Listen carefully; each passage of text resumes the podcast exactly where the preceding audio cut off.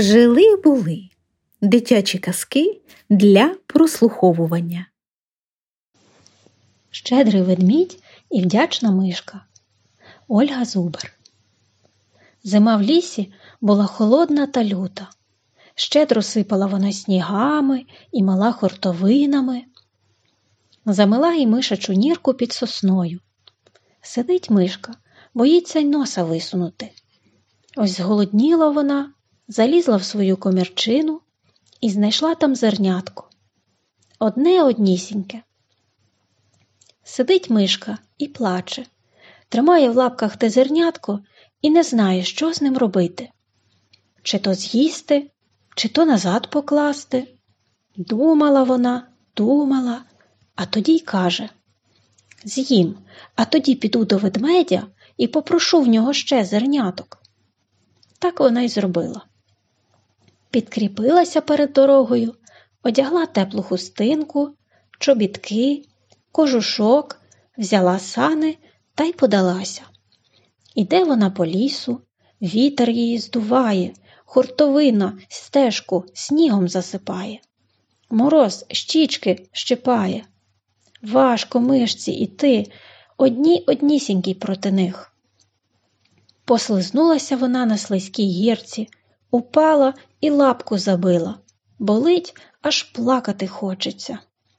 Та не плаче мишка, бо знає, що мороз її слізки вмить на крижинки перетворить. Іде, терпить, тягне санчата за собою, а дорога не близька. Ведмідь аж на тім краю лісу живе. Геть знесиліла мишка, поки дісталась до його хатинки.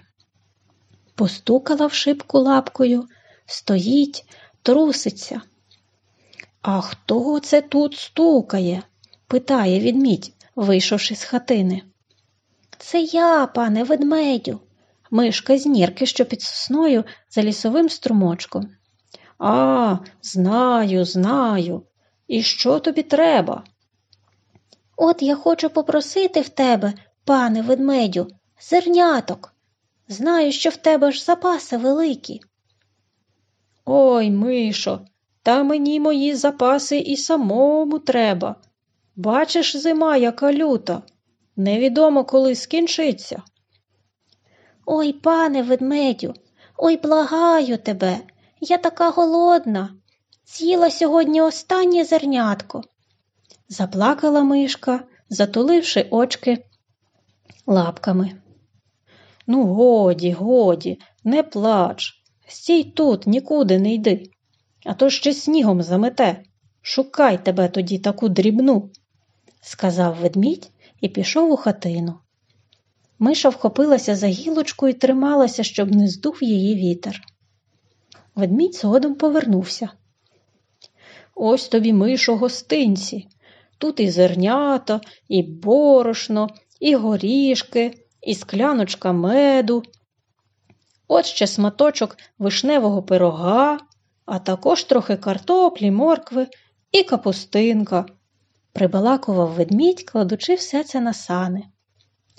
Ой, дякую тобі, пане ведмедю, сказала мишка, кланяючись аж до землі. Ти найкращий ведмідь у світі. Та годі вже, іди, а то ще замете тебе снігом. Бачиш, яка хурделиця розходилася. Та сани були такі важкі, що миша не змогла їх зрушити з місця.